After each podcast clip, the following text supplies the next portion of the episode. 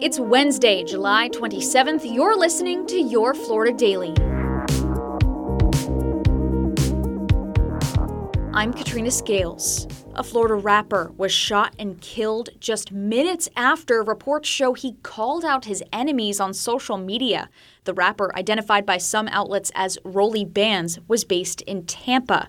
He was shot outside an apartment building there and died at the hospital. Just before the shooting, screenshots show the rapper posted on his Instagram story daring his enemies to meet him at his apartment. He was apparently shot minutes later. Deputies are still looking for the shooter and says the murder does not appear random. Police in the lower Florida Keys are investigating the death of a snorkeler after an investigation found he may have been struck by a boat. The 27 year old man was snorkeling off Key Haven and hadn't resurfaced. After a massive search by FWC and the Coast Guard, his body was recovered.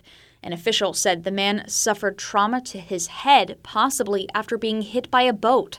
The FWC is investigating the case as an accident. And Florida's lobster fishing mini season starts today. It lasts from this afternoon until tomorrow night before midnight. This means anyone with a Florida saltwater license can bag up to six spiny lobsters. Law enforcement says they'll be making sure everyone is following the rules. So if you catch a female with eggs or a lobster with a head smaller than three inches, you could face up to 60 days in jail per crustacean, plus a fine. You can find these top stories along with breaking news, weather, and traffic all day on clickorlando.com. Now let's hear from meteorologist Jonathan Kegges. He has your Florida forecast back to the mid 90s this afternoon. A couple of storms possible right along the coast early on, kind of like yesterday. I don't think is widespread though. Once we get to the early afternoon, we'll see a few thunderstorms start to pop back up again. Rain and storm chances start to increase to about 40% by dinner time. And now, a completely random Florida fact.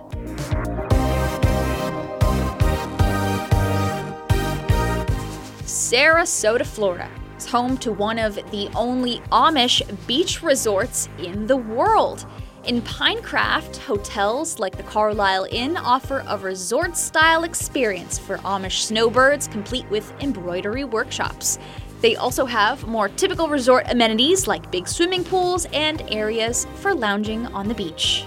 Your Florida Daily is produced by News 6 WKMG in Orlando. I'm Katrina Scales. See you again tomorrow.